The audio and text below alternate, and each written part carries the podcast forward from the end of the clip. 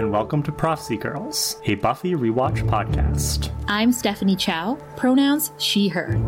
I'm Kara Babcock, pronouns she, her.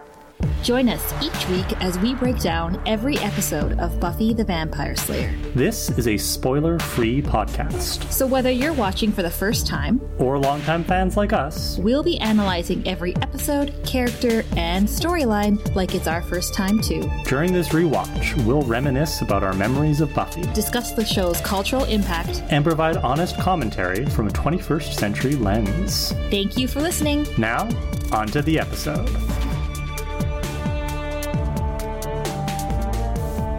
Season 6, Episode 6, All the Way.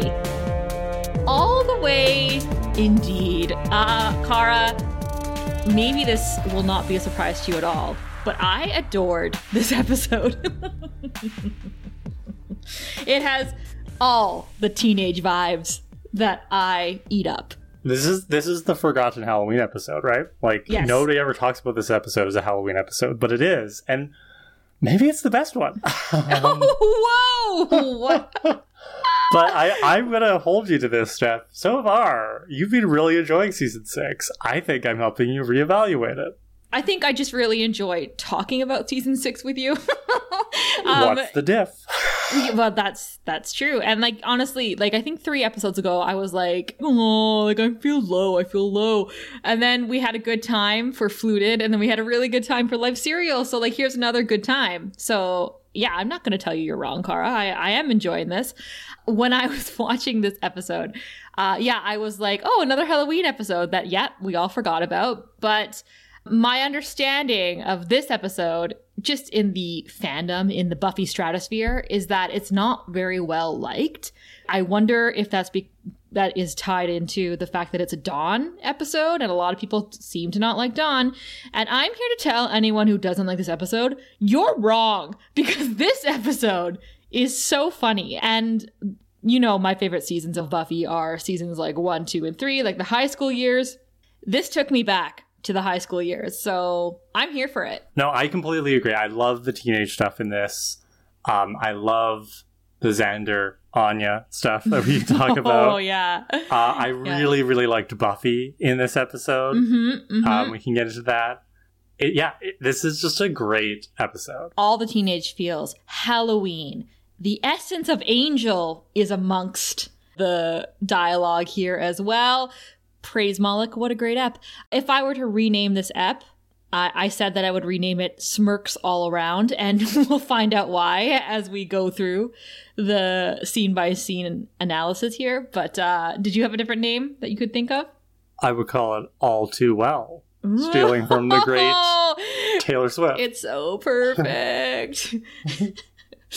uh, that's great. Okay let's get into it because just like all too well the taylor version this is going to be a lot longer a lot longer version than the actual episode. We open up on the magic box and it is indeed halloween and anya is having a halloween bonanza it says the sign. Um, some sort of giant sale, perhaps. It's packed, all right? It's packed like opening day back in season five. Like, there are so many people here. Anya's on rollerblades and she's moving around the shop telling customers, like, everything on that table is half off, including the table. Buy one eyeball, get the second one free. Like, she's in her element, right? I must say, she's pretty competent on her roller skates there. Yeah, so I want to know is the set of the magic box bigger in this season? It feels bigger feels bigger. Um, it looks the same to me. We're spending a lot of time in there. So. Maybe they're just shooting it from a lot more angles, so it seems like it has a bigger space. But yeah, like in season five, it felt cozy, and now you've got all those people packed in there. Plus, Anya has enough room to roller skate. Also, that's not OSHA compliant. You mean UPN came in there and was like, we need a bigger magic box. We need it to be bigger. it's bigger on the inside. We're better than the WB. Make it bigger. So uh, Xander is dressed as a pirate and he's talking to a group of kids. And I was like, Xander, did you learn nothing from Larry in season two Halloween? Mm-hmm. Come on. And also note his eye patch. No reason, just note it. That's it. Um, so he's speaking in a pirate accent, which I personally, Kara, I really love pirate accents. I think they're funny. Not his though. Um, but he's talking to this one little boy And uh, if you ever see Cheaper by the Dozen, this little boy's in that movie. yeah, so this this kid was in like so many things in the early 2000s. His name is I looked this up because I recognized him too. Uh, his name's Steven Anthony Lawrence, still acting. Uh, he played Beans in Even Stevens, the TV show starring Shia LaBeouf and Christy Carlson Romano, which I loved watching as a kid. You know what's so interesting about you, Kara, that I've noted over the past three ish, almost three years of podcasting with you is that like you don't know actors, like, you know, famous actors, let's say, like really good ones, but you always know these like Small well, I, time. I, I, had to look the name up. I didn't recognize his, I didn't know his name, but I'm like, I've seen that kid before in something else. And yeah, I figured yeah, yeah. Yes. But it yeah. happens pretty commonly. Like I was when I was editing Life Serial and you like you name drop somebody that like I don't know like I don't know who that would be, but you seem to always know. So I think that's really funny about you. Who really cute. Who's Pedro Pascal? right. So this, this kid, so this kid's given Xander sass, and I love him for it. Um, he's like, "You're not a real pirate. Real pirates live on boats and don't look stupid." the kid has a point, right? Couldn't have said it better myself. This episode's off to a great start. Um, Xander, he's like, "Ah, I salty swabby, Maybe you be fishing for the taste of me hook." And then Giles calls him over, so he goes to join him. Dawn walks up to Anya and asks what she's supposed to be. And Anya, again, she's in roller skates and like 50s waitress outfit with her beautiful locks.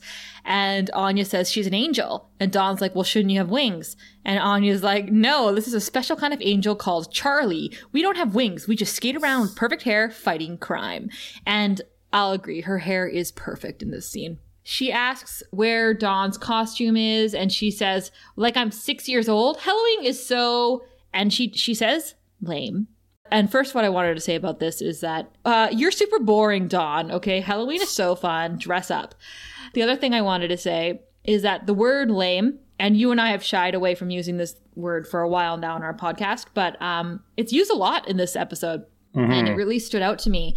And um, even if you go back and listen to me when we were covering seasons one and two, I used that term a lot. And it was some of our listeners who pointed out that that's ableist. And I learned from it and I, I tried my best to wipe it from my vocab. Yeah, yeah. And they actually, you know, they draw the connection to the ableist use later on in mm-hmm. this scene. Um, yeah.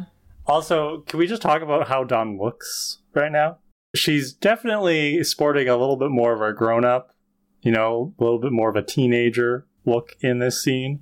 Uh, she, you can tell she's got some makeup on, mm-hmm. like she's wearing like a a lower cut, tighter top than we've seen on her previously. You know, she's clearly put in some effort. She's not in a costume, but she's definitely more dressed up than uh, we've seen we've seen her before. I mean, Granted, for most of this season, she's been in her pajamas so far. yeah, um, eating cereal. like, it, you know, it, it's interesting to me how Michelle Trachtenberg can go, can go from playing, you know, a, a much younger kind of Dawn, especially when Joyce died and Dawn kind of became a little bit more needy, to in this episode, she is more headstrong and very much like teenager hormones, rebellion.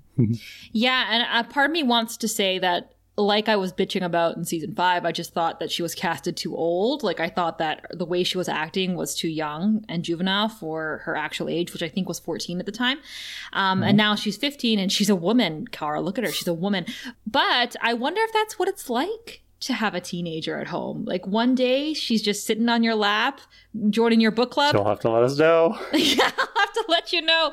And then the next the next moment you know, she's sneaking off to parties to make out with guys named Justin. Whoa, spoiler. But like, yeah, I'll let you I'll keep you informed. Come come back in 15 years and I'll tell you what it's like. But I wonder if that's what it's like. You know? Maybe it is. So um Anya says but you get to dress up and play games like about Halloween.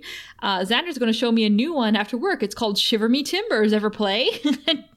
Tara overhears this and she interrupts and says, Dawn, Willow could use your help with magical text. So Dawn leaves and Anya asks Tara if she's ever played Shiver Me Timbers. And Tara says, Not really much for the timber. Um, I was going to ask if you could explain this to me, but now I'm wondering maybe you should. Shiver Me Timbers. Timber being the penis. oh. Okay. That's my That guess. sense. I mean, I could be wrong, but the innuendo No, that- is that that, Tara sense. doesn't like Yeah, penis. I- Anya does. I caught that it was some kind of sexual innuendo, and I just didn't spend much time thinking about it. So yeah, okay. Hmm. So Willow is yelling at a customer dressed as a witch, and she's saying, I'm just saying, you should rethink the stereotype before someone turns you into a toad. The customer gets all pissed and walks away, and Willow says, While you're at it, why don't you just why don't you try removing your broomstick from your and then she trails off. But watching Willow yell at this customer like this, I was like, you know what? Willow is very prone to being vocally angry at people in public this season because she remember when Warren bumped into Buffy in Life Serial and she didn't know it was Warren, but like she yelled at that guy too, like Rudo. Like she's she's a lot more outspoken this season, Well, she's come a long way from being bullied at the water fountain by Cordelia. right? Dawn comes over and Willow says, If I see one more idiot that thinks witches are all hairy moles and rotten teeth, and then a precious little, I would say, three or four year old girl is dressed in this cute little witch's outfit, and she's like, Excuse me, do you have any candy corn? And Willow just melts and she just goes down to her level. She's like, Look at you! You're just the cutest thing. Look with with the hat and the wart. Oh, let's go fill your tummy with sugary niblets, okay? So she guides the little girl away, and Dawn is noticing a coin or something, something, some item on the table, and she looks around and then she pockets it. so we had seen her last season pocket earrings of Anya's. And then there mm-hmm. was the mysterious missing clogs in bargaining part one. And now we see Dawn stealing something else. I mean, that's two hits on Anya so far, and one on Willow, we can assume. How, what else has she been stealing? Has she been stealing this whole time? I, I'm very curious. That sounds like an Instagram post to me. Like, what else is she stealing? Yeah. Ask and you shall receive. So Anya goes to Buffy, who's carrying a box of, of supplies, and she's like, We're running low on mandrake root. Check the basement. So Buffy starts walking toward the basement and she's talking to herself. She's like, Don't blame me if we have this conversation over and over and over. And then she's walking down to the basement now and she's like, Over and over and over. And she runs directly into Spike. Uh, she says, Bell, neck, look into it. And Spike's like, come with a nice leather collar, does it? And Buffy's just like, what are you doing lurking down here? And Spike says, came through the tunnels, running low on Burba weed. And then he holds up a bag that he's got. He's like, stirred in with the blood, makes it all hot and spicy. I was gonna pay for it. I mean, no, I was gonna nick it because that's what I do. I go where I please and I take what I want. And I was like, what a bad boy. this entire scene, I mean, Buffy hangs a lampshade on it in just a moment, but like this entire scene really underscores how unthreatening Spike has become. right? But you know who would be really impressed by that? Dawn. she would think that's the coolest thing. Buffy asks Spike where the mandrake is, where the mandrake root is, and Spike finds it for her. And then he asks her if she feels like a bit of a rough and tumble. And Buffy's like, What? And Spike says, Me, you, patrolling, hello. And Buffy's like, Oh, uh, I should stay maybe tomorrow. And Spike's like, It's not like I don't already have plans. The Great Pumpkin's on in 20. And he means Charlie Brown, like the Charlie Brown pumpkin special. Um, so he goes, and Buffy mutters to herself, It was so much easier to talk when he w- wanted to kill me. Mm-hmm. I agree, Buffy. I agree too. This reminded me a lot of Crush because remember when Buffy at that point suspected that Spike liked her or was into her based on what Dawn told No, her. she, was in denial. Xander was the one who had to Oh, talk her into the yeah, right. Buffy's like, he Oh. does not, and Xander's like, yeah, it's pretty obvious, Buffy. Trust me, I know. I creeped on you, right? Like, yeah, and then Buffy was like, "This bothers me." He's like, "No, it doesn't." oh, it all comes screaming back. Okay, but that this reminded me of that because um, he was saying stuff to her, and Buffy was reading it all in a very sexual way. So that was the callback to that. Um, and the question is really, why is Buffy thinking automatically that Spike is talking about when he says rough and tumble? He's talking about sex. That's where Buffy's mind went to, but Spike did mean it innocently, like let's patrol. So, so I just found that interesting that that's that's the jump. I wonder why. Back upstairs, Anya takes the mandrake and tells her to help Giles. So Buffy asks Giles what happened to Xander, and he said, He kept poking me with his hook. I sent him to the charmed objects. With any luck, he'll poke the wrong one and end up in an alternate dimension inhabited by a 50 foot Giles that squishes annoying tiny pirates. I'm sure Xander will never have any issues with charmed objects. No, I don't think he has in the past, and I don't think he will now. Uh, Buffy says, Actually, Spike had a good idea. Maybe I should patrol.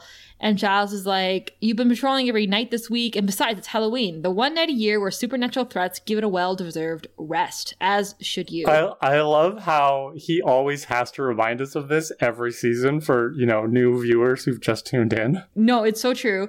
And then when Buffy says, Well, what about when costumes take over your personality? Or wee little Irish fear demony thingies? And this was so true to me because I was like, statistically, Giles, something is bound to happen this Halloween because it's happened every second Halloween of the show. So, Excellent point. right? Like it's a, you, something's gonna happen. What, once again, the Scooby's not listening to Buffy. God. So Giles says, Yes, well, if anything calamitous should happen, history would suggest that it would happen to one of us. And I was like, hmm, touche, touche.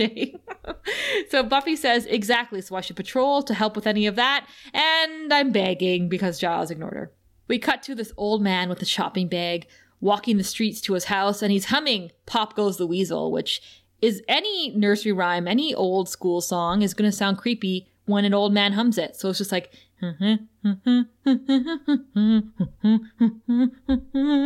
like so creepy. He goes into his house, he puts the grocery bags down in the kitchen. He looks out the window and he sees all the trick-or-treaters walking along the street. None of them stopping at his house, might I add. And he's like, Happy Halloween. And then he picks up his butcher's knife and he's like, Give you something special this year. So cut to credits. Ooh, Halloween. Buffy's gonna have to beat up an old man. So Dawn is telling the last customer of the night, come again, and closes the door before she says, in a bazillion years. the Scoobies are all sitting around. They're exhausted because it must have been a very long day of retail. Again, we talked about this when the magic store first opened. We were like, what? Why is it so busy? like what?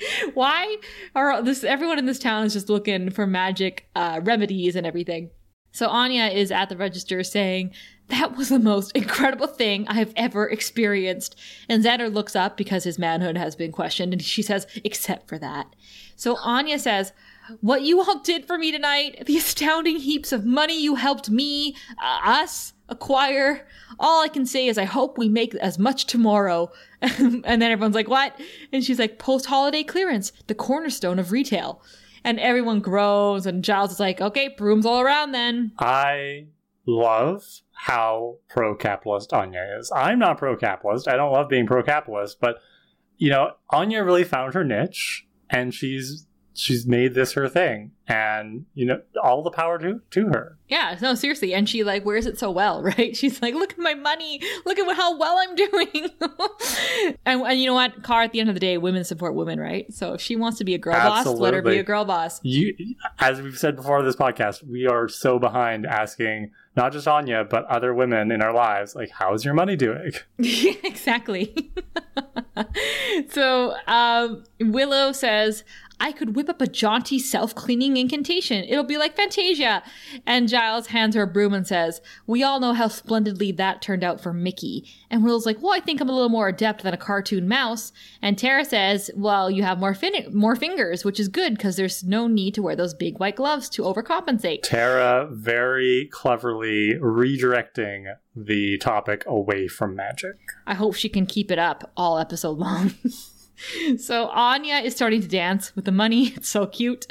Buffy is telling Xander, if you had a real peg leg, you wouldn't just have to that you wouldn't just have a lame costume. You would actually be lame. So that's what you referred to earlier, Kara. That's yes. the quote. Um, there it is again, that word. So again, um, yeah, I've I've done my best to scrub it from my vocabulary, um, and I thank everyone who who pointed out that these things are best left in the past. So Xander is staring at Anya, who I said before has begun to dance with her money, and then Dawn joins her, and she's like, "Do you do this every night?" And Anya's like, "Every night when I close out the cash register, the dance of capitalist superiority." We never did that when we closed the cash register at the art gallery. You just didn't see me. or it might have been because it's not our money. Yeah, that's fair. And it was never that much money. Right? so Xander says, I'm going to marry that girl. And Buffy's like, What? She's 15 and my sister. So don't even.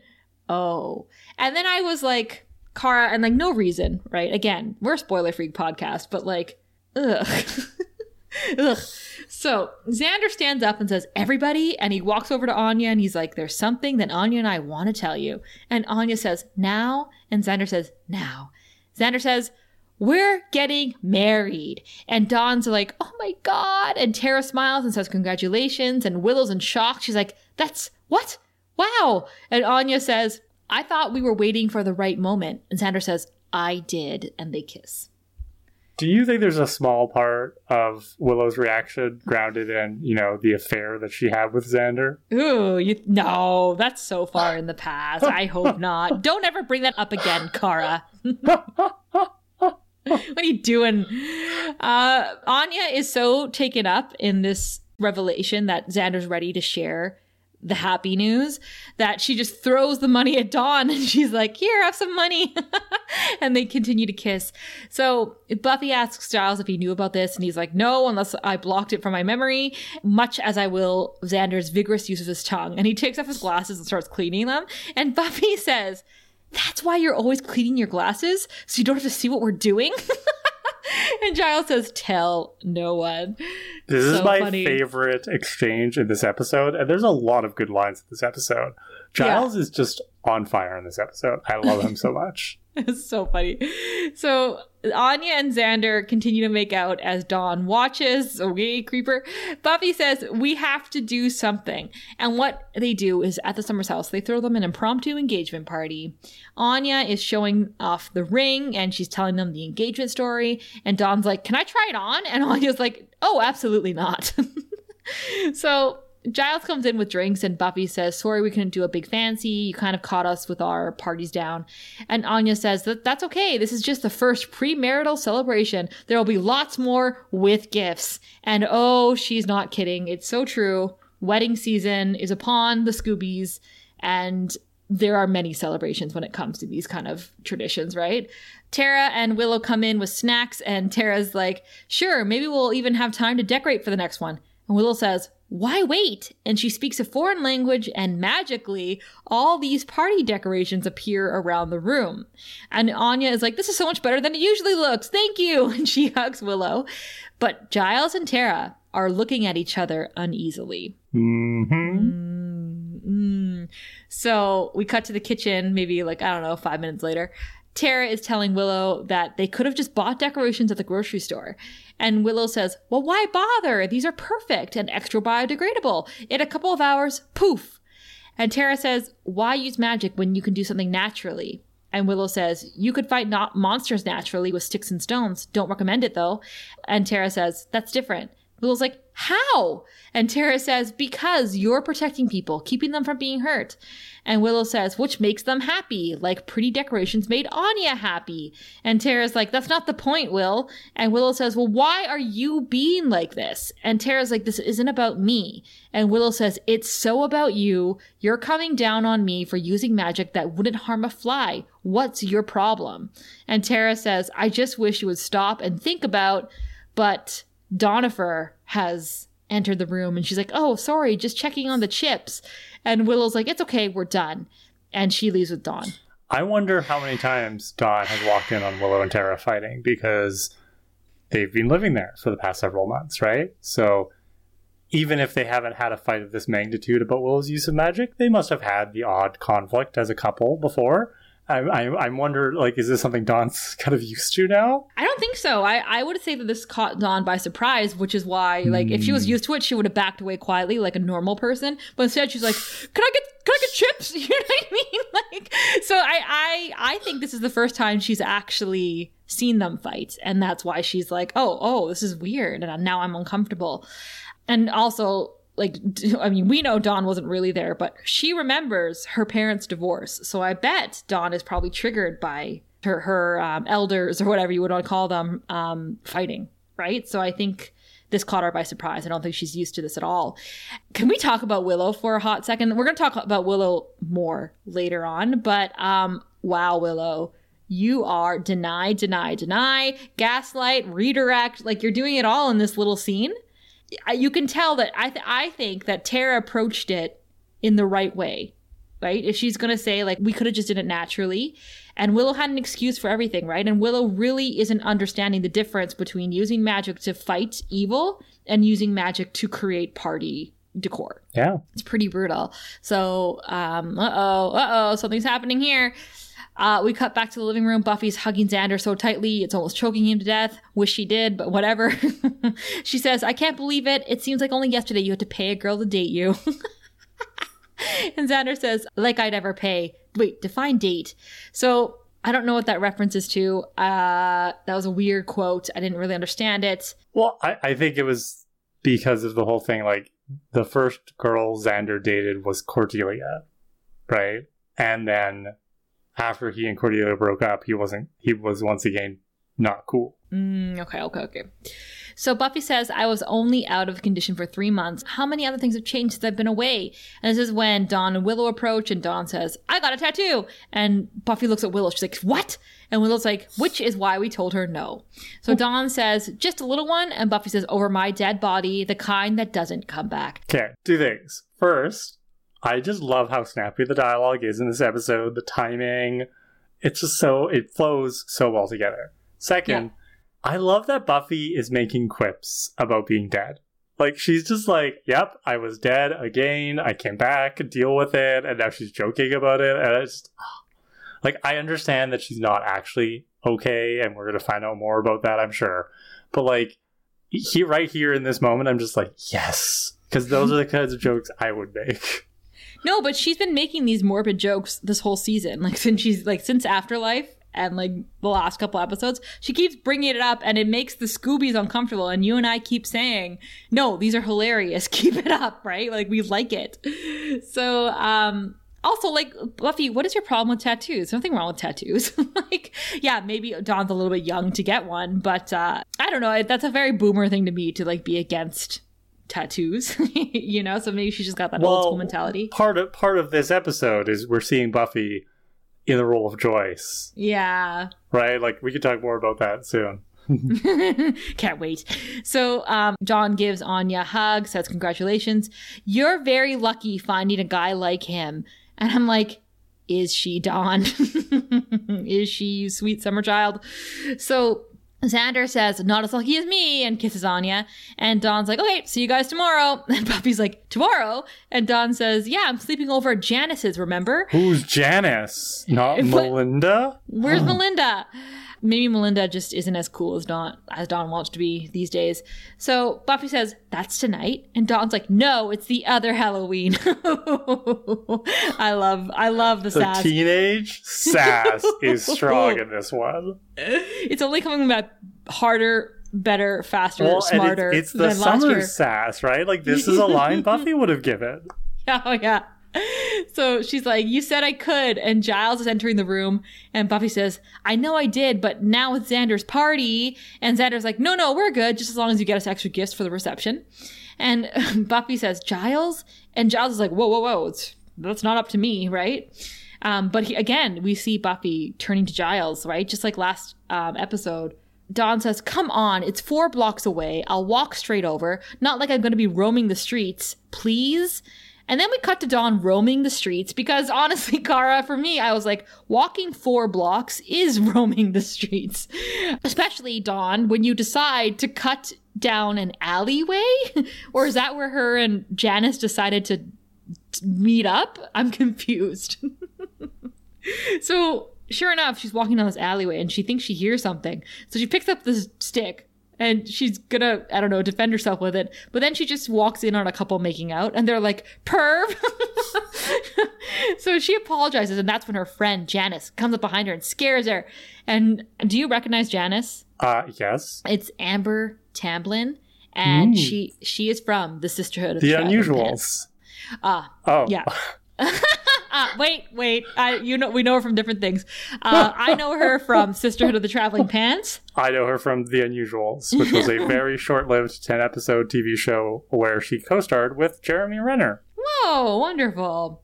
Um, she says, Hey, Summers, did you get over the wall okay? And Dawn's like, My sister thinks I'm staying at your house. And Janice says, The Mominator thinks I'm staying at yours. I can't believe they fell for that one. Like, own a TV. And Dawn's like, Where are we meeting? And Janice says, The park. It's where the monsters gather on Halloween. Ooh. And they go. Wow. So, Kara, these are bad girls. They think they're so bad. these are bad girls. Um, they are. Are they gonna go hang out with some white boy gangs? Yeah, absolutely. It's exactly what they're gonna go do. Those bad, bad girls. Also, Janice is wearing um this turtleneck crop top, and at first I was like, "Oh my god, that looks so weird," but then I'm like, "No, those are in style again. like people wear those now." Um. Also, Kara, it's clear like Buffy is clearly still off her game ever since she came back from the dead because she fell for the oldest trick in the book. This is the round robin. They used to pull this shit all the time back in season two and three, right? Mm-hmm. Oh, Buffy, Buffy, I think, Buffy. I think it was Xander who explained the the whole thing to Giles. Yeah, exactly. It was back in Ah. like Surprise or, or Innocence or one of those episodes. Yeah, so Buffy is truly wearing the Joyce hat here. So we uh, we follow Janice and Dawn to the park, which is very busy on a Halloween night. And, and again, you would think that like parents would be like, let's just drive by the park, you know, just check in. Like, this is not exactly a subtle place to hang out. Um, so it's Steph is written down. It's full of youths and hooligans, which is how you know that Steph is getting old. All these youths with their music and their baggy pants. now that you are a, uh, a brand new homeowner in a suburb, Yep. Yep. So if I saw youths out like wandering the suburbs, walking down your sidewalk late at night. I would stand on my porch and shake my fist. Yes, I would. Oh, um, so Janice and Dawn are, are approaching some boys, and they are boys, they are not men. Uh, one of them is named Zach, and he embraces Janice and says, Hey, baby, what took you so long? uh, and like both of these guys are wearing like jackets. Like one of them's got a leather jacket on, right? Like they're clearly like popular jock type guys. yeah. And uh, Janice says, "Oh, we had to stop for crimes and misdemeanors." She's clearly trying to cultivate like the bad girl attitude. But I'm, I'm looking at her. I'm like, "You, you are not Faith." Um, You sweet little babies, you know, like you, you little children. But yes, they're cool girls. and then she says, "This is my friend Dawn. I was telling you about." And then we see the the other guy in the jacket, whose name is Justin. Of course, it's Justin. It's always going to be Justin. okay, Justin, every time he opens his mouth, everything he said made me laugh because he just sounds so bored, so unimpressed. I, I got the impression he was l- less comfortable with what they were doing. Interesting. Either way, he's a dreamboat. He's a stereotypical cute guy. If you say so. Interesting though, he's he's wearing a Sunnydale Letterman jacket, but like Sunnydale High School doesn't exist right now. So where did he get it? That's a great point. I mean, maybe he inherited it. How long has he been in high school? Oh, because you oh, know, yeah, we don't we know. later in the episode. Ooh, mm-hmm. interesting. Or maybe he's also Tucker's brother. Not that Tucker would have a Letterman jacket, but like he got could have gotten it from an older sibling. Yeah, but I also laughed at his name being Justin. It's such a typical like all the Justins, Andrews, Toms, you know. So Justin shakes Dawn's hand, which is bizarre. Um, how many teenagers' hands did you shake when you were a teenager? I didn't shake any boys' hands, that's for sure. I was a Right? good girl and I did my homework on Friday nights and I wasn't a youth well, in the park. that's that's as you know, if you shake a boy's hand, you can get pregnant, right? Like, Exactly. I wasn't going to die. so um, so Dawn, you know, Dawn's kind of like, okay, he's cute. She's, you know, she puts on the voice, and she's like, I know, I've seen you around at a couple parties, trying to make yourself sound cool. Okay. Okay, and then he's like, I've seen you too. Okay, but okay, but what the fuck, Dawn? What parties? Like what do you, what parties? She's are you lying. about? She's she's fronting just like Janice. She's trying to seem like a bad girl. I've seen you at a couple parties. It's no big deal. I love I love this teenager shit. It's so funny. So everybody else bails. It's just the four of them. And Janice is like, What do you guys want to do? And everybody smirks because they don't know what they want to do. They're high on hormones. Um, also, there it is. Smirks all around. Janice is like, What are we going to do? And they're just like, Smirky, smirk, smirk, smirk. Everyone's smirking. They want to go all the way, apparently. KK, how are you feeling about the way the teens are talking to each other? It's awful. Because I hate it. there are times where I'm like, this is really believable. Like this exchange right here, like seen you at a couple parties. Yeah, seen you too. Like that, that's believable to me. But then, like what, when she said like mominator and stuff, it's like, okay, sometimes it's the older writers trying to be teens, and then sometimes it actually does feel like teens. Talking. I I never hung out. I never socialized in this way when I was a teenager. So I, I, I, I, just don't have any experience with this. Okay, but what are the youths deciding to do on Halloween? Well, nowadays they'd be making TikToks in their basements. yeah, sure. Youths, um, thirty-five-year-olds, anyone can do that. Um, You've come full circle. Maybe I never grew up. Let's let's cut to the youthful discre- indiscretions on Halloween because the boys decide that what they're going to do is egg houses and cause mayhem. So there there there are indeed egging houses, flattening tires. Dawn is trying to talk up Justin, and she's like uh, referring to a witch decoration that she saw. She's like, witches don't really look like that. And Justin's like, oh, um, do you have a lot of witch friends? And she's like, no, I just know that from stuff that I've read and stuff. And some of them are supposed to be really pretty, and you don't want to get them mad. And Zach runs by and says, New target, come on! And Justin's like, woohoo! And chases after him because boys will be boys, I guess.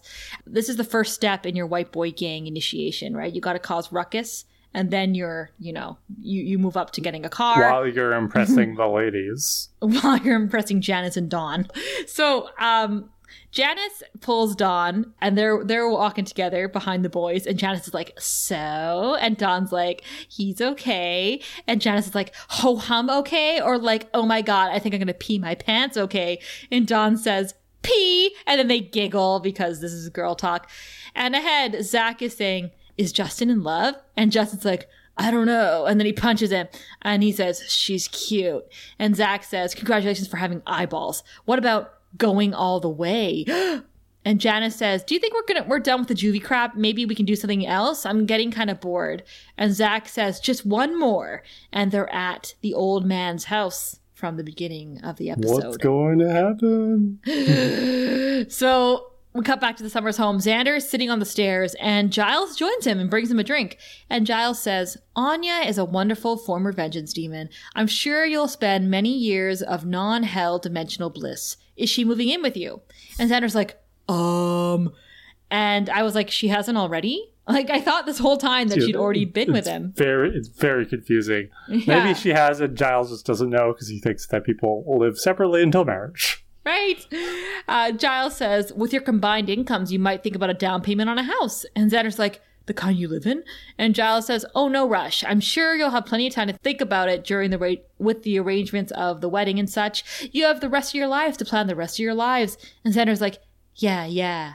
But he looks so uncomfortable with this conversation. Once again, Xander, if you just like I understand that having second thoughts is a very natural thing when you're engaged.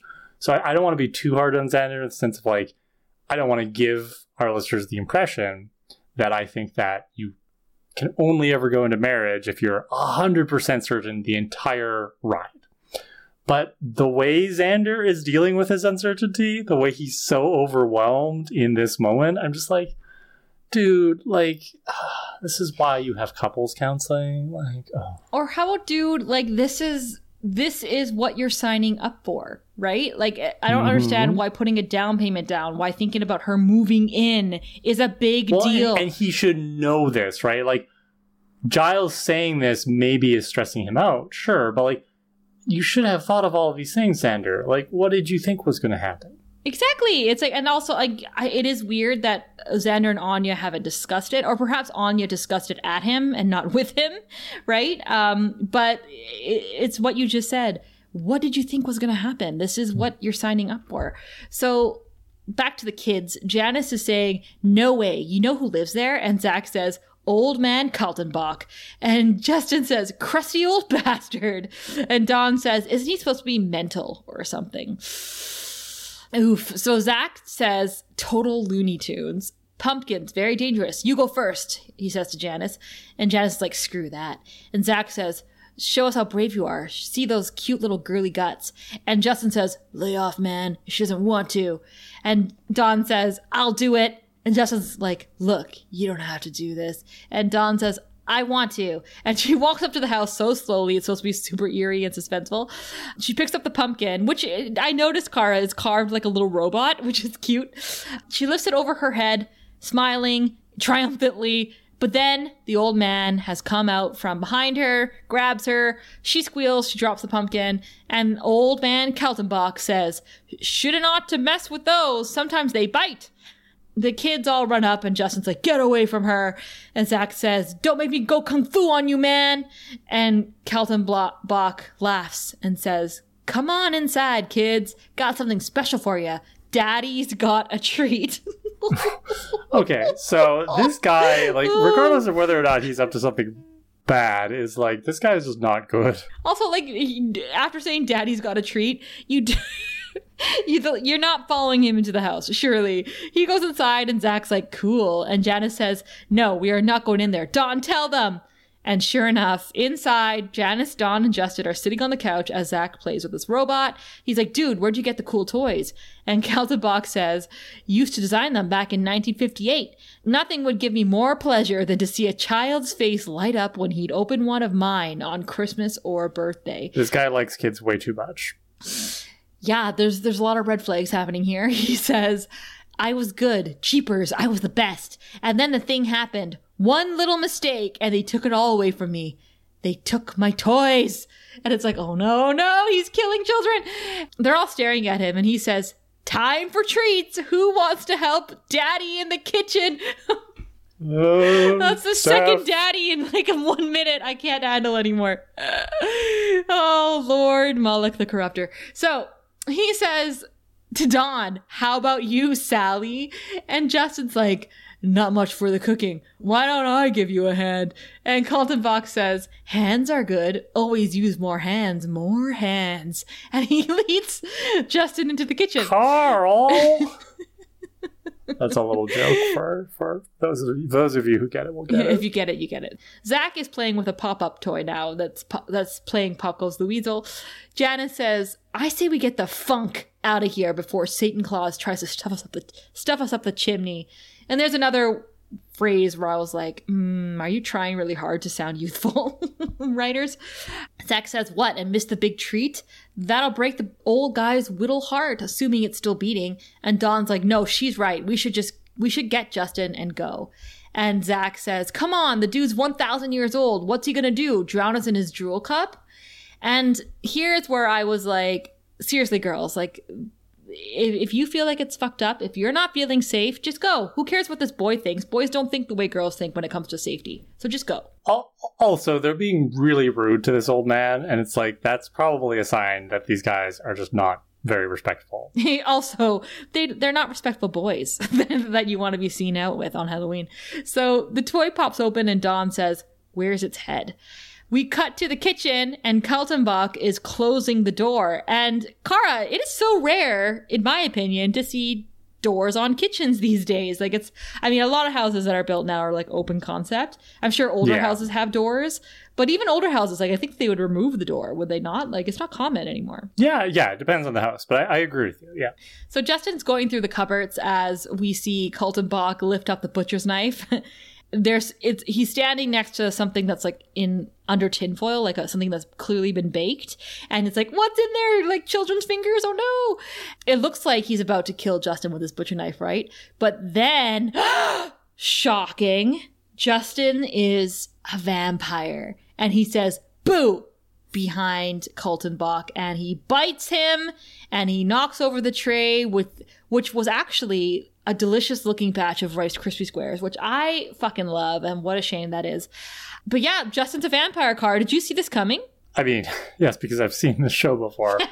um, putting myself in, in the shoes of somebody who's never seen the show, I don't know if I would have like predicted that exactly, but it's it's not a shocking reveal at this point, right? Like this is a fairly standard Buffy twist. It is a good twist though. Like they Yeah. they put the work into setting up Old Man Kaltenbach as a creepy Halloween villain, and then they're like fake out. You know, it's like no. It turns out that these boys are vampires, and I'm like, okay, like I'm I'm I'm feeling it. I like it. Yeah, I liked it too. I was I, like again, yeah, I've seen the episode before, but I was like, that's a good setup. That's pretty good.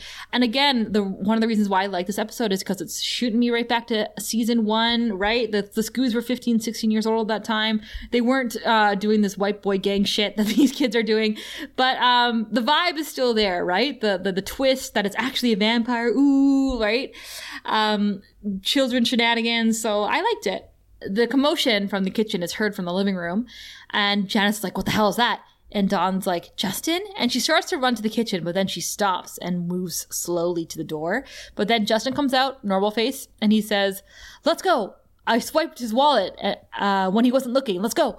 So as they're running out of the house, Dawn is like shouting, "Oh my god! Oh my god! Oh my god!" I'm such a bad girl now. oh my god! And Justin tells Zach, dude, that guy was rank. And Zach says, I bet a spritz of Dawn will wash that right out. So what do you think? Lunchables? Or should we go all the way and turn them? Smirks all around. double meaning of all the way. Okay, but but can we talk about how awful like these these vampire guys are not very smart? Would you want to turn a 15 year old girl into a vampire? I well, I personally wouldn't, but I can see what the draw is for these seventeen year old girls. we boys. saw what happened with Harmony, who was just a couple years older than Dawn was when she got turned into a vampire. We saw how that worked out for Spike. Um, these guys are not thinking this through. Yeah, I also think like it's not so much a 15 year old being turned because hey, we saw in Twilight, right? Um, what's Dakota Fanning's character's name? Jane, Yeah, we saw Jane from why do I Twilight, know that right? you don't? great, I great. My mom brain is not working, but but that Fake was pretty cool. girl- fat girl. I don't think I'm a phony. Ah, for shame. Um, but yeah, no, that like so it can be creepy a teenage vampire, but would we want Dawn to be a vampire? Because all I can picture is her in her coffin just screaming, "Get out! Get out! Get out!" No, Dawn would make a really scary vampire. Once she figures out vampire rules, like I think she'd be unstoppable. I think she'd be it. sassy and scary. Dawn, Dawn has the like Dawn has the vitality that Harmony had, but she's much more intelligent than Harmony. yes, And so, like, I feel like you know how Harmony was trying to be the villain back in season four, and it was hilarious. Dawn would actually be scary good at being the villain. It would actually be really interesting to see a like her get turned into a vampire would add to the overall morose feeling of the season. But like maybe the Scoobies got scrambled together to give her her soul or something, you know? Like that'd be so interesting. Then she goes and works at Angel Investigations. Wow, it's all coming together. I'm here for it.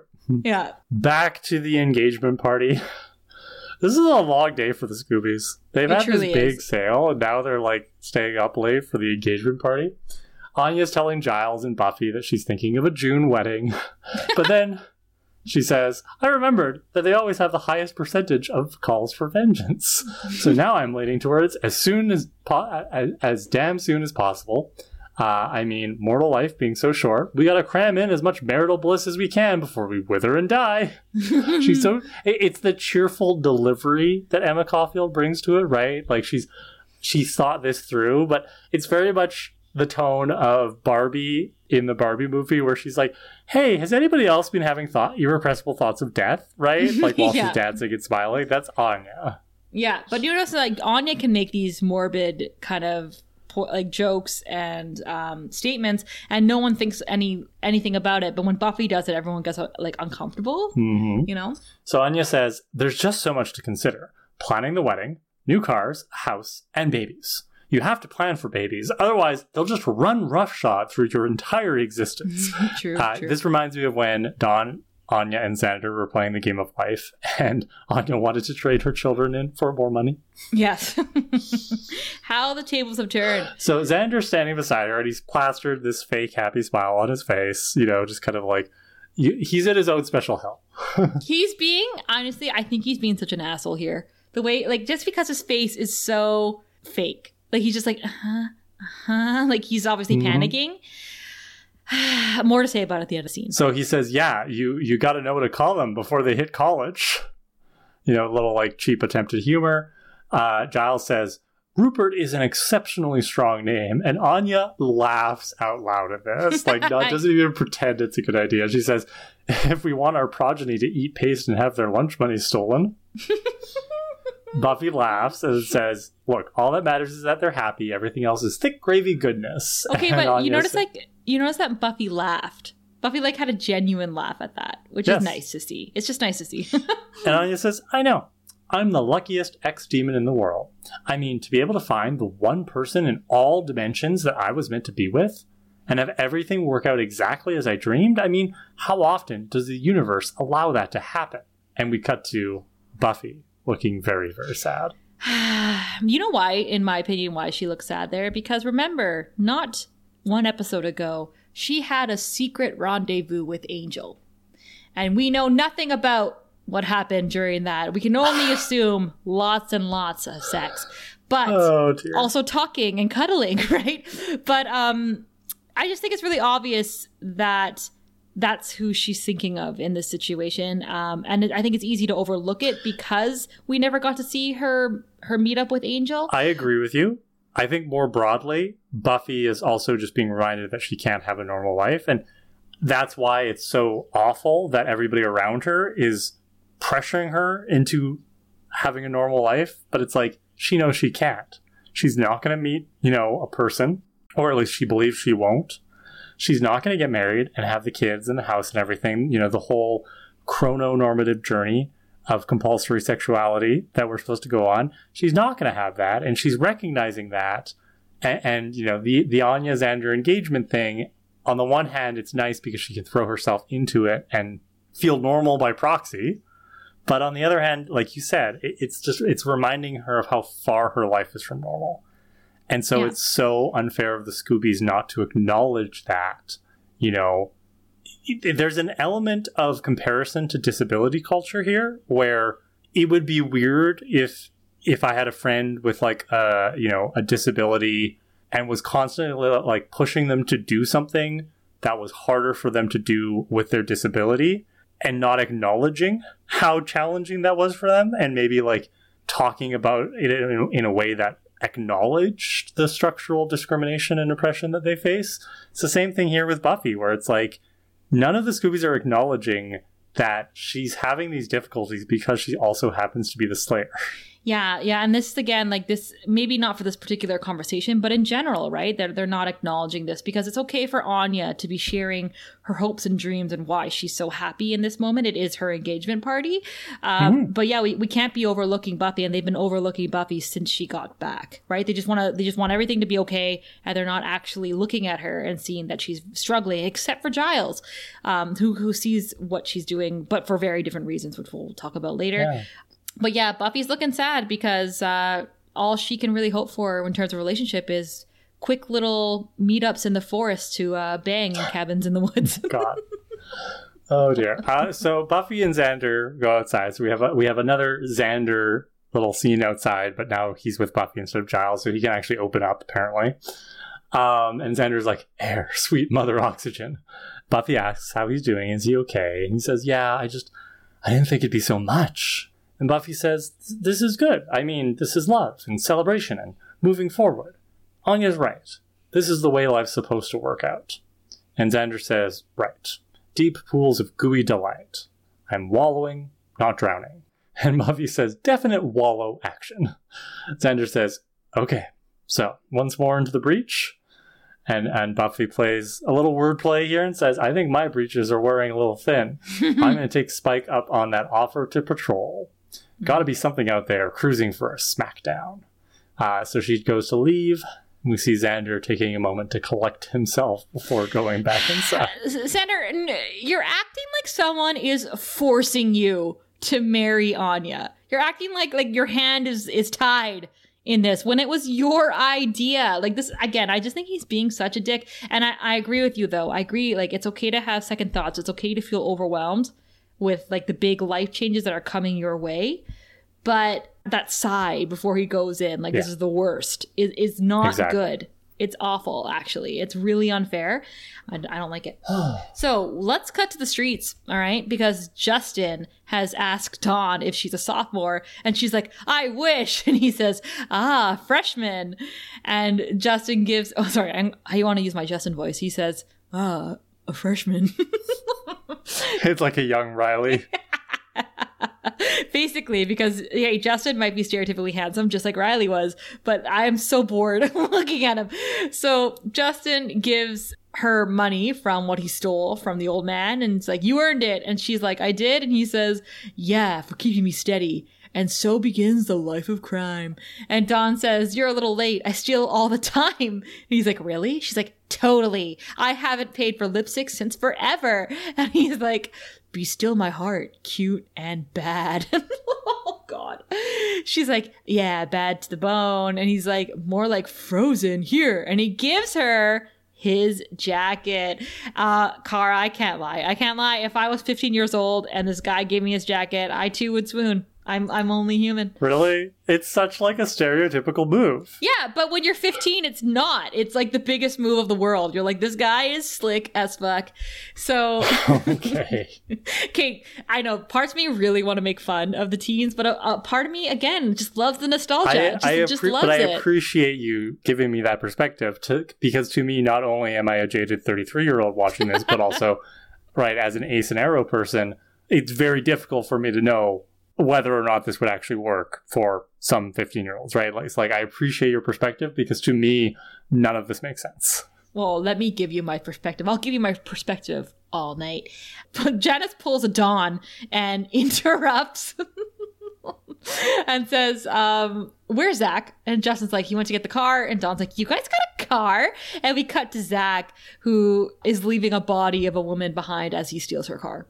Buffy is wandering the streets looking sad, and again, this remind this is why I think that she's thinking about Angel, but also like in general, the fact that she's very lonely because she sees a couple holding hands. so if, if Buffy were set now uh, instead of going patrolling, she would just be scrolling sadly on Instagram and TikTok on her phone, right? Like, yeah, we we forget that this is what people who were sad used to do is they'd have to like leave their house and go like people watch. find examples of people having a better life and nowadays we could just doom scroll and see all the examples of people having a better life than us Yeah, you can just get social media depression. That's way way easier and more comfortable in, the comfort of your own home. Yeah, so while she's wandering the streets, she sees a group of people standing by an ambulance, and that's where the woman that was attacked by Zach is being pulled in and has clearly been attacked by a vampire. So the phone rings at home, and Giles answers, and he's like, "Mrs. Penshaw." so so this means janice's full name is janice penshaw and what a super hot name it is. How does Mrs. Penshaw know Giles? Like, what does she think Giles is in this house? Wasn't he the library of the I- I- school? I had a very similar line of thinking, especially Yeah. after he hung up. He's like, "I'll call you if if I uh, hear anything." So let's assume for the moment that Mrs. Penshaw has called this house many times in the past month because of you know Dawn and Janice's shenanigans. Their parties. So so she probably has talked to Willow, Tara, and now Giles, right? Maybe Anya, maybe Xander. She must think that this house is like some hippie commune. But at this point, like, Giles is a librarian, yes, but he's also, remember, Kara, like the world's leading like archaeologist historian or something like he's a big deal um does she think him and Buffy are together? Does she think that like he and Joyce might have been a thing before she died, and that's why she's at the house? Like, no questions about why Rupert Giles is there, uh, with her daughter sleeping in the house too. Oh well, yeah. So basically, they, they chat, and Giles is on to the fact that Dawn lied. So he goes into the living room where Tara is watching Anya, Xander, and Willow dance from the couch. Giles is the rakish uncle. I bet Mrs. Penshaw has a thing for Giles. I bet all the women All, all, all the mothers oh, do. All the moms in the book club do. They talk about him more than they talk about the book. Absolutely. Um, so Giles comes in. He takes. I love that he takes a drink. Like he drinks the rest of his drink before he gets going. He's like, God. So um, he turns off the music because uh, Xander, Willow, and da- and um, Anya are dancing to it, and he gives them the four one one.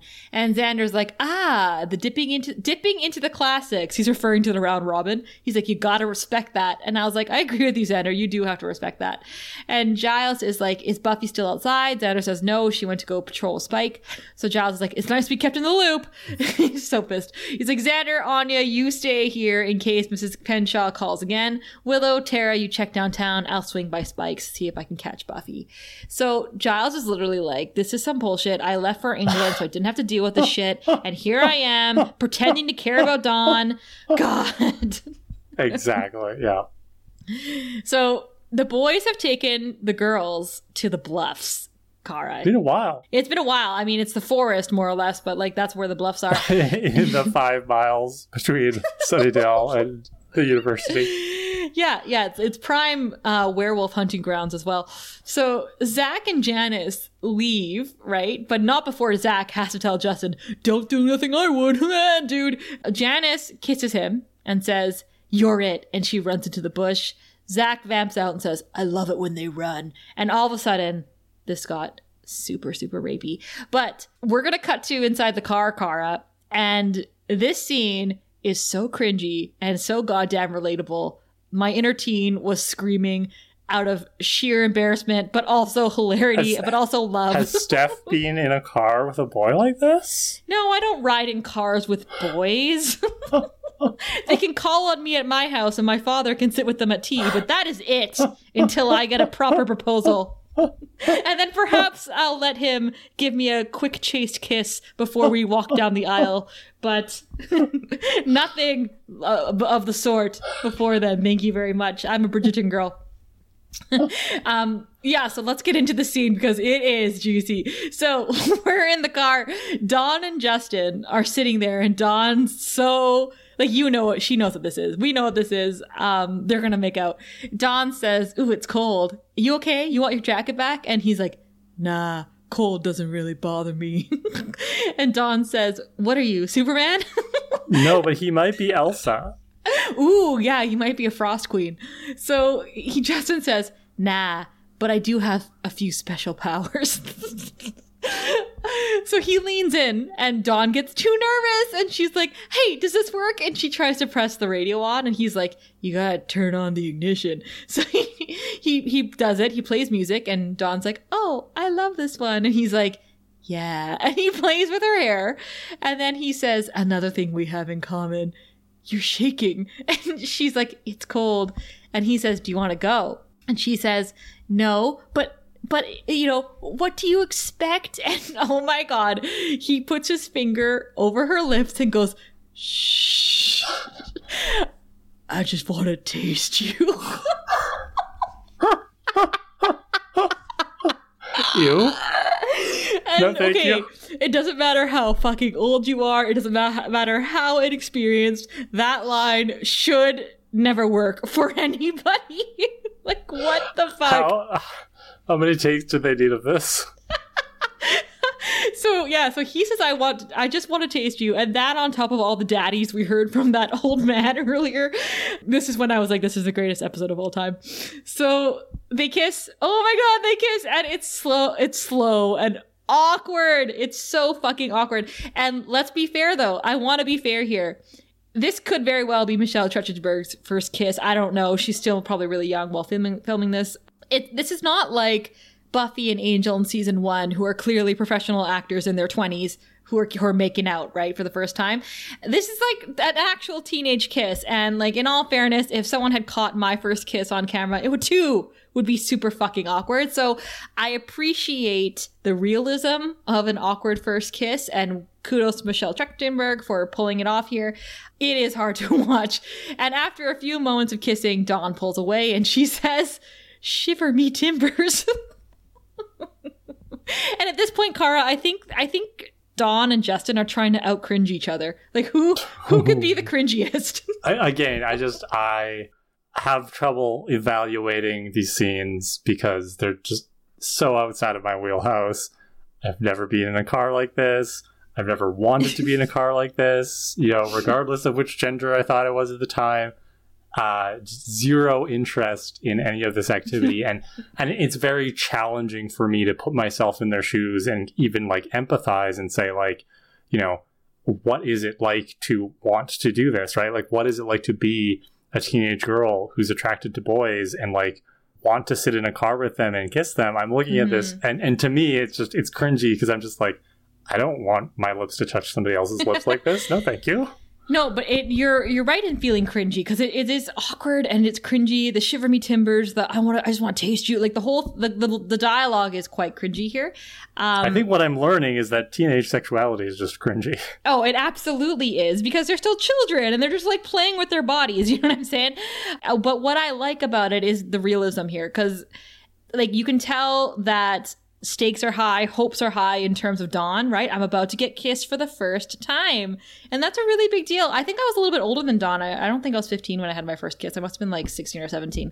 But you you do feel Don't you like mean you had your first kiss on your wedding day when you married Oh, your sorry, husband? sorry. Let me let me backtrack. On my wedding night, when I had my first kiss, um, you just you feel you feel this anticipation and like you're just like yeah, it's like giddy, right? So I'm get I'm picking that up from the scene, and I do like it. It's just it's just cringy, is all. But yeah, I think this is a really well played out first kiss scene. So Dawn says, "Shiver me timbers," and I cringe, and Justin's like, "What?" And she's like, "Nothing, just." Wow. And he's like, oh my god that was your first. And she's like what? No. And he's like it was. That was your first kiss. And she's like i've, I've been kissed before. I kiss all the time. Not that i'm a kiss slut. Just with the lips and the pressing together and stuff. Hey expert here and he's just staring at her and she's like okay okay it was my first kiss i know i know i suck my lips are dry and my tongue's all horrible and sticky and i'm pretty sure i drooled on you so just please tell me how awful it was and justin pulls her into another kiss and he says it was perfect and they make out a whole lot more I did. I enjoyed this this part because Yeah. I liked how it talks about that double standard, right, of the Madonna whore complex, and how like I understand teenage girls are expected to be automatically good at kissing boys, but they shouldn't have kissed too many boys because that makes them sluts. But if they haven't kissed any boy, then you know they're frigid virgins, right? Like it's this weird thing where you really can't win either way. And Dawn is very clearly aware of that in this scene. Yeah, and and I also like that she gets nervous and she babbles like Buffy used to babble, right? Like, Mhm. did you read my diary? Well, A stands for Ahmed. Like you know, like she used to do this all the time, and it's really really cute. And um, you can tell how nervous she is. Again, well done, Michelle. Like I really really picked up on um, the feelings that she has here and the nostalgia of being kissed for the first time in a car and you don't know how to deal with it and you feel embarrassed. And what I want to say to Dawn, if I was her her big sister in the back seat, well, that'd be weird. But if I was telling her how to feel at this to- at this point, I'd be like, everyone has a first kiss at some point, so you got to learn somehow.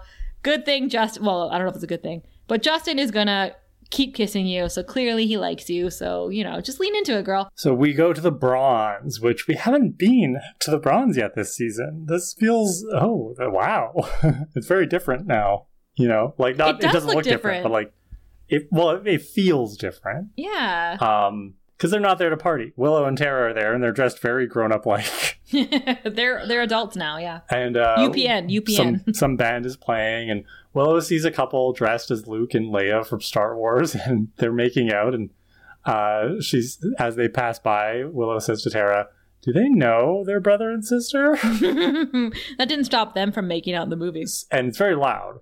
So Tara says, "Do you think Dawn might have come here?" And Willow says, "That's where I would be if I were 15 and on the lam." And Tara says, "Really?" And Willow says, "Well, not me at 15 because hello, nerd." She doesn't say nerd. She says another ableist term that we have, you know, discussed before in this show, so we won't repeat it. Will- Willow, you were 15 at the bronze. Like you you're the one that showed that showed Buffy. It used to go alone. You used to go there and wait Right, for but- Xander. But she, but she only went there, right, to see boys because Buffy encouraged her. So Tara's like, You? and Willow says, Hard to believe such a hot mama yama came from humble geek infested roots. Okay, they're suddenly 30 years old. Um, Tara Mama says, Yama. Infested roots, you trying to turn me on? And Willow says, I have to try now? Uh, which I don't really think is great flirting, but what do I know? I don't know. I don't. Maybe that's a witch's flirt. I don't know. I just it it feels like Willow's kind of feeding some of the awkwardness from the early earlier conversation into the flirting, and it sounds a little bit bitchy to me. Willow should try saying, "I just want to taste you." Seems to work on some characters in the show. Please and then don't. Tara should throw back, "Follow Daddy" or whatever. oh my god. Um, so they kiss as they're up the stairs, which, which is cute, but also there's a lot of kissing in this episode, and I'm not here for it. But I, I like that the network's letting them like all the casual kissing between Willow and Tara. It's great. Mm. Um, so they're they're going up to the catwalk that we've seen previously, and they're looking, they're regarding the crowd. Uh, it's too crowded. There's too many people. So Tara says, "Oh, maybe we can ask security. You know, security scene. A kid who's way too young to be in here. Except, as you pointed out, the Scoobies were here all the time in high school. right? Um, so Willow says that'll take too long. She looks over the railing and she starts to do a spell. And Tara's like, "What are you doing?" And Willow says, "I'm just going to clear the crowd by shifting everyone who isn't a 15 year old girl into an alternate dimension." And Tara says what we're all thinking, which is, "What?" What? what? What are you You doing? know, and, what? and Willow acts like Tara's being so unreasonable. She's like, it's only for a fraction of a second. They won't even notice. And Tara's like, you can't do that. And Willow's like, what do you mean I can't just move everybody into an alternate dimension for a fraction of a second? What could possibly go wrong? She doesn't say that, but you, it's implied. yeah. Um, she says, why? And Tara's like, what if something goes wrong? And Willow's like, it won't. Tara says, what would Giles say? Um, and so that's when Willow she does a different spell. It's like cone of silence. So all the music goes silent. Everybody's still dancing, but it's like they're in a silent disco. And Willow says, "Are you taking his side again?" Okay, so when she says again, we can assume that Tara and Willow at least discussed what Giles said to her when he called her a rank amateur. like clearly they had a discussion about that, um, which we missed, god damn it. But like the question is how many times has Tara brought this up with Willow, right? Exactly. So Tara says this isn't about sides, but Willow wants to make it about sides. Willow wants to have a fight. Willow says, You've been talking about me behind my back. Do you know how that makes me feel? Great, great questions, Willow. Good good faith arguing here. Tara says, Willow, you are using too much magic, so just come right out with what she's concerned about. Tara says, What do you want me to do? Just sit back and keep my mouth shut? And Willow says, Well, that'd be a good start. Ooh, This is a Buffy Angel level fight right here. Ugh, no, this is worse. This is like really disrespectful on Willow's side. So Tara says, If I didn't love you so damn much, I would. And she cancels out the spell and she walks away, and Willow says, Tara, and watches her leave. So, what I want to say first about this scene is that Willow t- teleporting all the bronze attendees who aren't 15 into another dimension is a much more serious crime than putting up party decorations by magic, right? So this this argument has more for Tara to stand on, I think. Uh, because I really actually liked what Willow said about biodegradable decorations. but um, Willow is so out of line here. Tara, again, I think approached this as best as she could, right? Just like she, she tried to come at it without her attacking her directly. She tried to blame it on Giles for a second there, right? Like, what would Giles say? But then finally, Tara stands up, steels herself, and tells her straight up, you're using too much magic. And the Right. fact that Willow basically was like, I'd rather you shut up about it and let me do whatever I want is uh, it's really harsh, but it's a nicer way of her th- than her threatening Giles a few episodes before. But here's my question What do you think of this sudden change from Willow? I understand that the writers have been laying this groundwork for a while now. I'm not saying it's completely out of the blue, but the harshness w- with which she, she says it would be a good start for Tara to shut up. It's so out of Willow's character. And I understand that, you know, people with substance use issues do start acting out of character for themselves.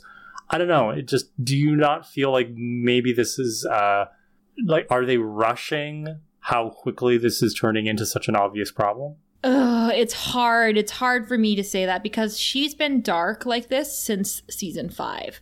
and she's been doing selfish Hmm. things since season five. No, she's Mhm. never talked to Tara this way before. This is the first episode where that's happening, but we saw her snap at Giles, and we, she's never had respect for Anya. I just I don't know if it's Alyson Hannigan acting or if it's the right. I just, I feel like it, it it's a bit of a switch flipping, and I would have liked a little bit more of the journey in there. And I don't know if Mhm. I'm just being nitpicky. So right. write in with your hot takes, listeners. yeah, I want to know. I'd be curious what other people think. Um, me, I think that yes, it, it's extra harsh this time around, but I don't see it not being within Willow's character at, at this point because we already said it was shocking that she threatened Giles a few episodes ago. So, out of all the Scoobies, Tara and Giles are the only ones that are noticing and saying something to her. So she already snapped at Giles, and now it's Tara's turn. All right, so let's go to the next scene.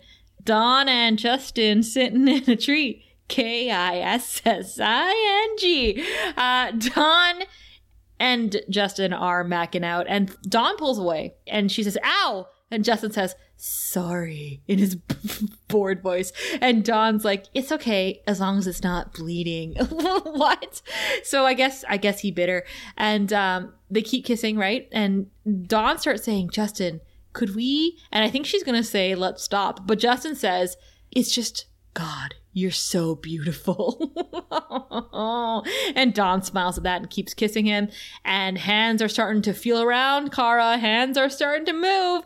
And Dawn touches his face and he's vamped out. And she feels it and notices and pulls back.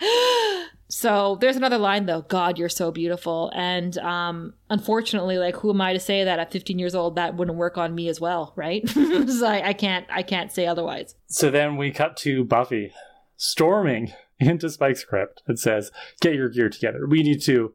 The TV's on, but Spike is not in front of the TV. Spike comes up behind her and says, You know, in civilized cultures, that's called trespassing. That is really rich coming from you, Spike. Buffy responds, Good thing you're uncivilized. We've got trouble. Spike says, Giles finds you? And Buffy says, Giles? No. Was he looking for me?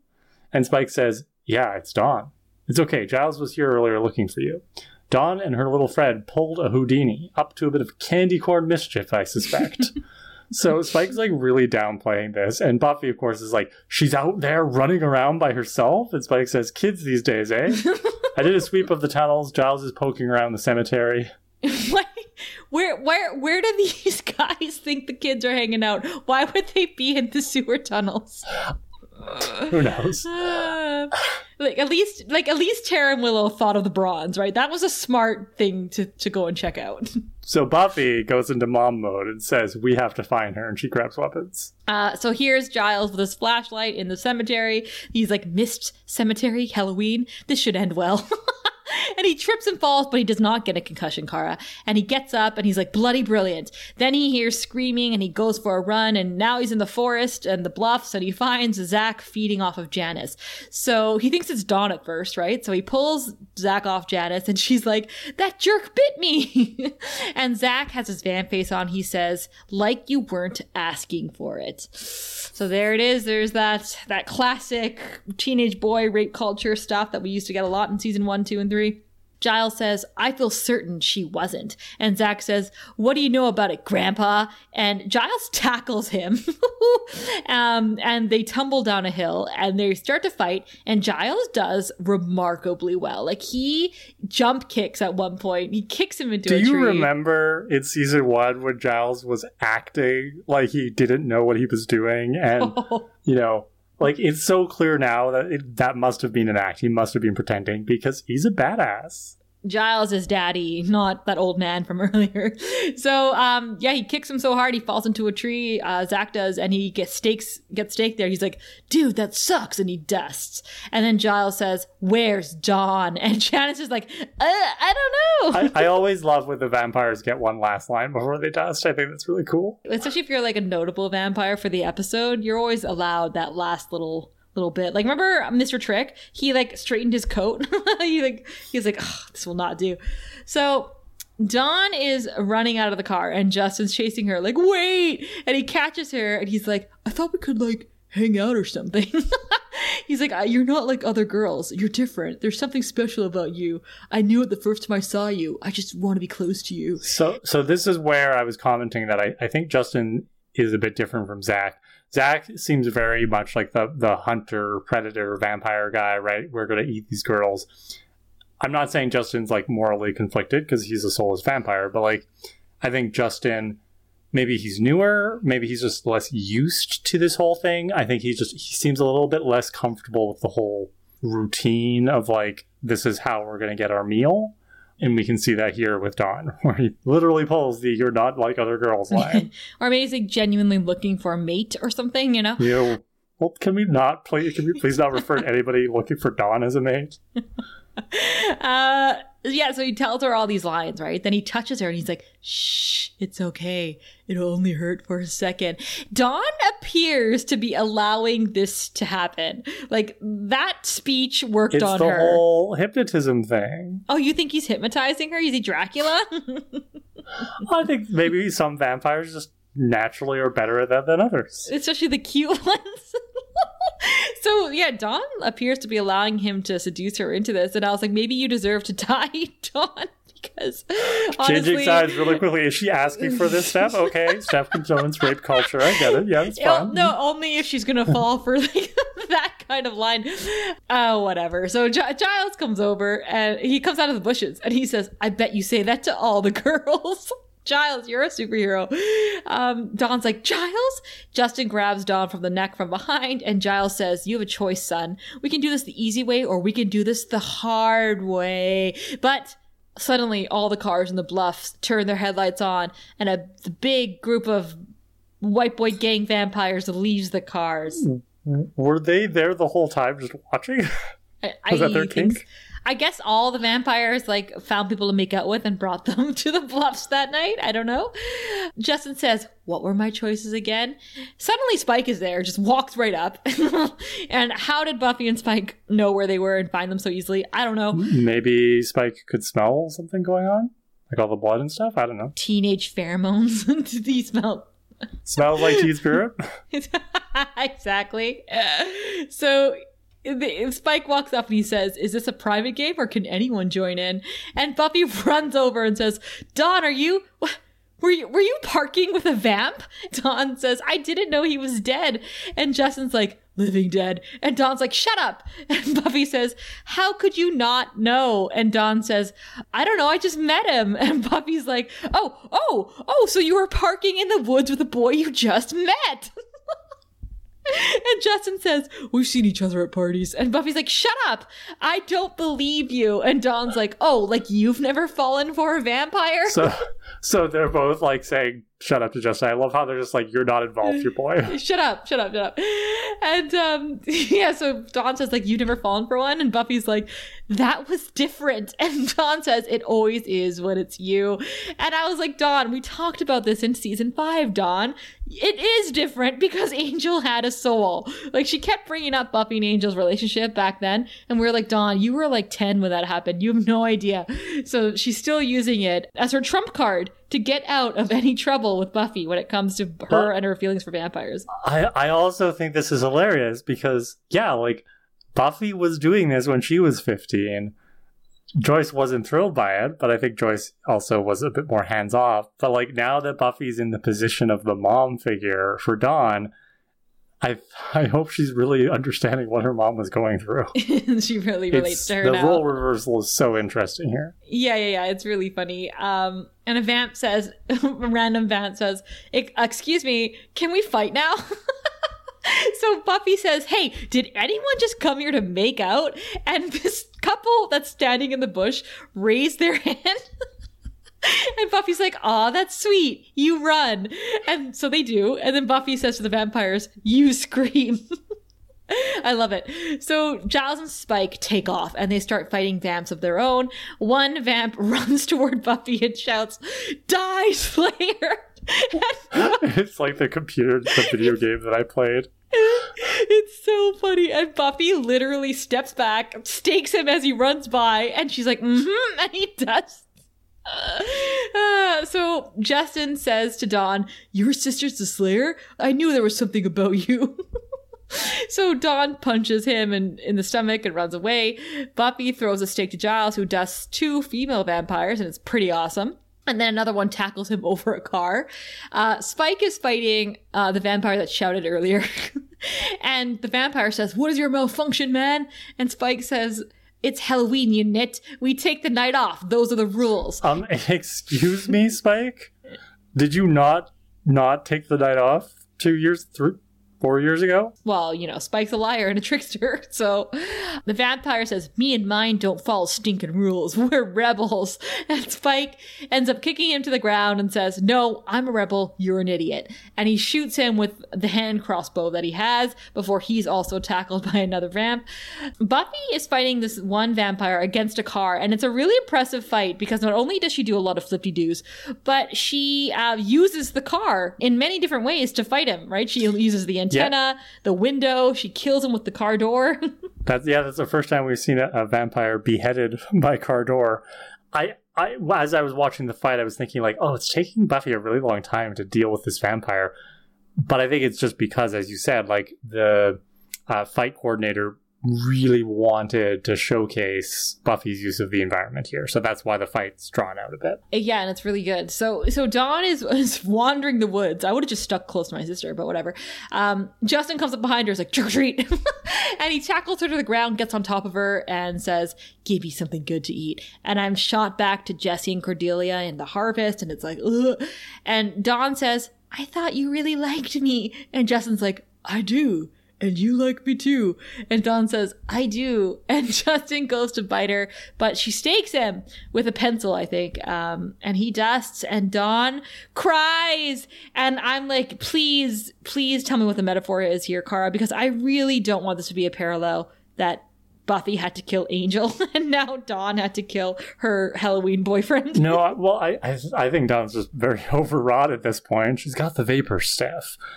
No, no, this is Dawn's thinking, I can't have a normal life, right? First I was a key, right? And then my sister, my mom died, my sister died, and now my dad's you know, a deadbeat. The boy, the first boy I kissed was a vampire. Like, Dawn's not having a good night. He's not, she's not having a good year, right? She's like, I'm only a year old and this just sucks. This sucks so bad. So let's go back home. Buffy is saying goodbye to Anya and Xander and apologizing about the messing up the engagement party. And Anya says, No, no worries. It gave me time to plan the bridal shower. Where do we order obscenely muscly man strippers? And Xander's like, Anya. And she's like, I'm kidding. Jeez. But then she mouths to Buffy before she leaves, We'll talk. so so Spike also leaves, and Buffy tells him good fight as he leaves.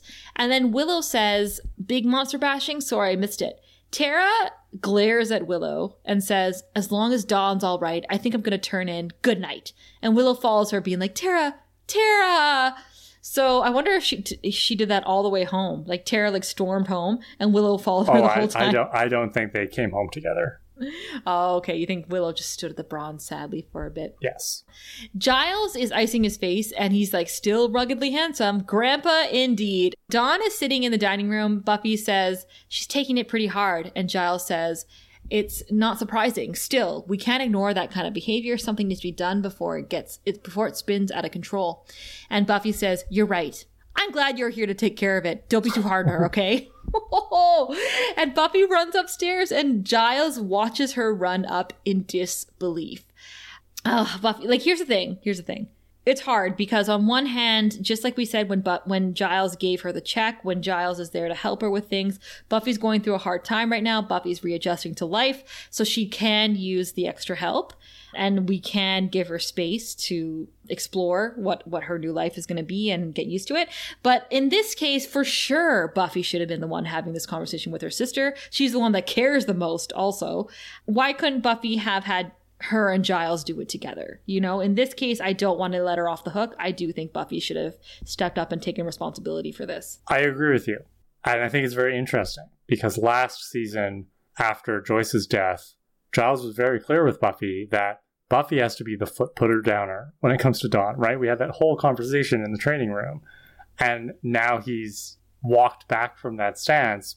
As you highlighted, I think it's because he's decided I have to give Buffy a little slack here. It'll be interesting to see as the season goes on does he once again start to put in those boundaries and, and really kind of hand the reins over back to Buffy. And I'm curious to see what happens. Yeah, I mean, it's such a delicate balance here. In last episode, I saw it, but here I don't see it as much. And I wonder if Giles also is like, whoa, maybe I backtracked too much because this really mm-hmm. is like when it comes to Dawn and, and discipline. He's not her father, you know? I also like how the writers are going about kind of establishing that Buffy uh, is leaning a bit too much on Giles. It's a little bit of this learned helplessness, and you know, it's nice how they're working it into each of these episodes. Yeah, it, it's it's not even subtly done. It's like pretty obvious, but I do appreciate that they're adding this to to Giles's but, but it's just it's just here and there. Yeah, yeah, yeah, I like it. On a side note, I also cannot wait to pull this on my husband when, when, my daughter does something, and I'll be like, "Man, we sh- she's going to take this pretty hard. Good luck." And I just leave. Just, I have to go podcast. GT GTFO out of there. um, Dawn says um, when Giles approaches her, Dawn says, is this the part where you tell me you're not angry, just disappointed? And Giles is like, yeah, pretty much. Except the bit about not being angry. what do we think he says to Dawn? I think he tells her he murdered Ben and he'll murder her too if she doesn't get in line. oh my god. Too much? Wow. Too is that why I'm not doing the talks? My husband will. Uh, I, I no, I'm picturing Sam being one of those dads who's like, "Come on," and you know he takes your daughter by the hand and they go off and they build shelves together, and that's how he teaches her the value of behaving. Let us wallpaper this wall, and at the end, we'll have both learned a lesson. it's like a Chinese. It's like a Chinese proverb. Am thing. I wrong though? No, you're not wrong. You're not wrong. He's much more gentle than I am. yeah, you're the one who'd be like, you're grounded. You're not coming out of your room for a year. Yeah, and then she'll go upstairs and close the door, and I'll be like, "Are, are you gonna slam it? you didn't you didn't slam it." You'll you'll criticize her for not talking back enough to you, right? Yeah. I'd be like, "Come on, I raised you better than that. Where's the fight? Where's the feistiness?" Okay, okay. Last scene of the episode. Upstairs, Willow is telling Tara that she's sorry, and Tara's getting ready for bed, and she's like, "It's not that easy." Willow says, "What do you want from me?" Me to do? Reverse time? Take it back? Because I could probably. And Tara gives her a look, and Willow's like, it's a, it's a joke. I don't think I could really. Willow, that's another joke. Stop joking. Tara's so fucking serious here. Tara says, you know what? Could we could we not do this now? I'm tired. And Willow says, okay, let's just forget it ever happened. That's not what she said, Willow. she didn't say forget it ever happened. She said, put it on hold. I'm tired. Willow goes to her dresser. She picks up this flower and she says, forget. The flower glows briefly. Willow turns off the lights, goes into bed, and Tara is now smiling and cuddles up to her and says, Your feet are cold. And Willow's like, Better warm me up. And Tara says, This is how every day should always end and start, and all the stuff in the middle. And Willow says, So you're not mad? And Tara says, About what? And Willow says, Nothing. Smirks all around. Fade to black. What the actual fuck? what just happened, Steph? That's fucking diabolical. That's like we've had demons on the show that haven't pulled that kind of shit, you know? Yeah, like can you can you imagine if Angelus did this to Buffy? Like Oh, like made her forget with some sort of flower magic? Oh, like Willow has put a spell on her girlfriend she was gonna put a spell on Xander in season three, and you and I were like, "He he he, don't do that." And, and it's it's mind manipulation, right? Like, yeah, it's, yeah. it's it's the the equivalent of something blue, but intentional. And, and so I, I don't think I'm taking a radical stance when I when I come down hard on Willow for this. This is fucked up. This is really bad. Like this is really really yeah, bad. And, and I know earlier I was criticizing the show for like, oh, I don't know if like Willow would act this out of character so soon. But I actually really like this scene in the sense that I, I can understand how when you're in a partnership like this, having these kinds of bigger fights is tough because, yeah, you still have to kind of go into, like, if you share a bed, unless one of you sleeping on the couch, you gotta, like, lie in bed next to this person and you're still upset. And, you know, Tara's like, I don't want to talk about this right now. I'm tired because she's being a mature adult who knows that if she has an argument with Will right now, she'll probably get upset and say something she's going to regret, right? So she's mm-hmm. just like, let's, you know, take this up again.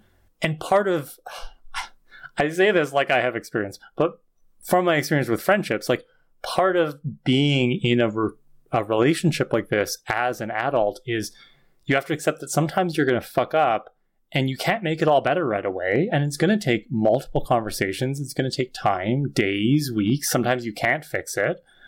And so, what I like about this scene, unlike the other scene, this feels very Willow to me. Willow has never wanted to deal with confrontation. Mm-hmm. And Willow hates it when people are mad at her. We talked about this earlier, right? When I'm like, Willow, you know, Buffy, Willow wants a thank you from Buffy because she wants, you know, to please people. Um, it's the same idea here. Willow cannot stand that Tara is upset with her for even a second. And so this is what she resorts to instead of the mature thing of, I'm going to go to bed unhappy, but you know, I'm sure we'll make up tomorrow. Nope. It's like Willow's like, somebody's upset with me.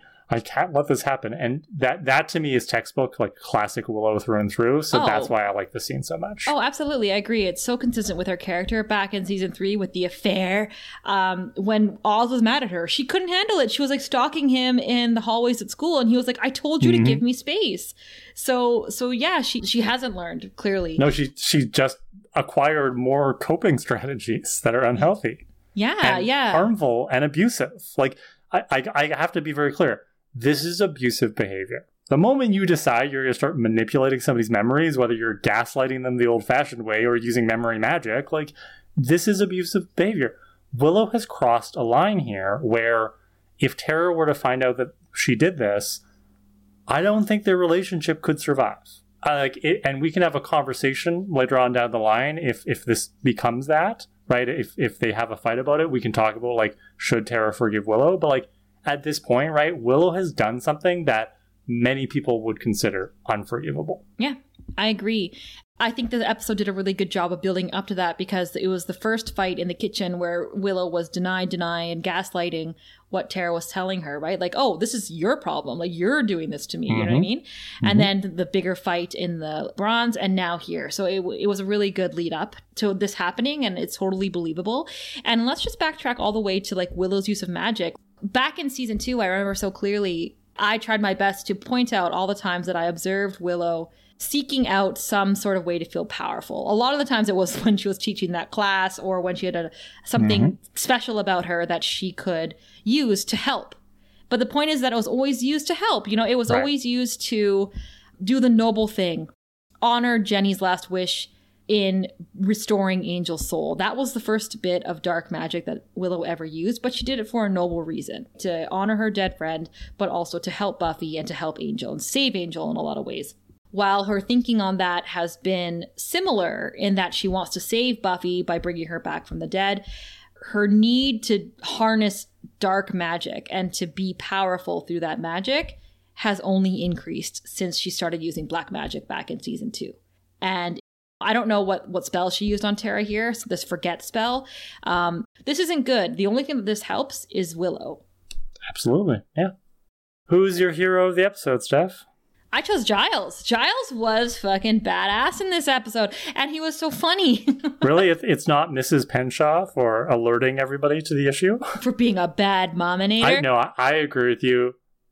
It has to be Giles because he was on it this entire episode. He was on fire. Let's talk about all the things Giles did here. So he cleaned his glasses. he that got big he bought the Scoobies alcohol for their engagement party because they're not old enough yet. Yep. He fathered Xander on the stairs and talked about down payments. It's such a nice thing mm-hmm. to do. He stepped up and took care of the Dawn situation with Mrs. Penshaw um, mm-hmm. when he did when it should be Buffy. He killed at least three vampires. At least. Um, he is the one that told Spike about what's going on. And then at the end, he's the one that disciplines Dawn, right? So like, yeah, Charles he's the hero. He's the daddy this episode. Like, thanks, Giles. We have one hot steak today from Danny.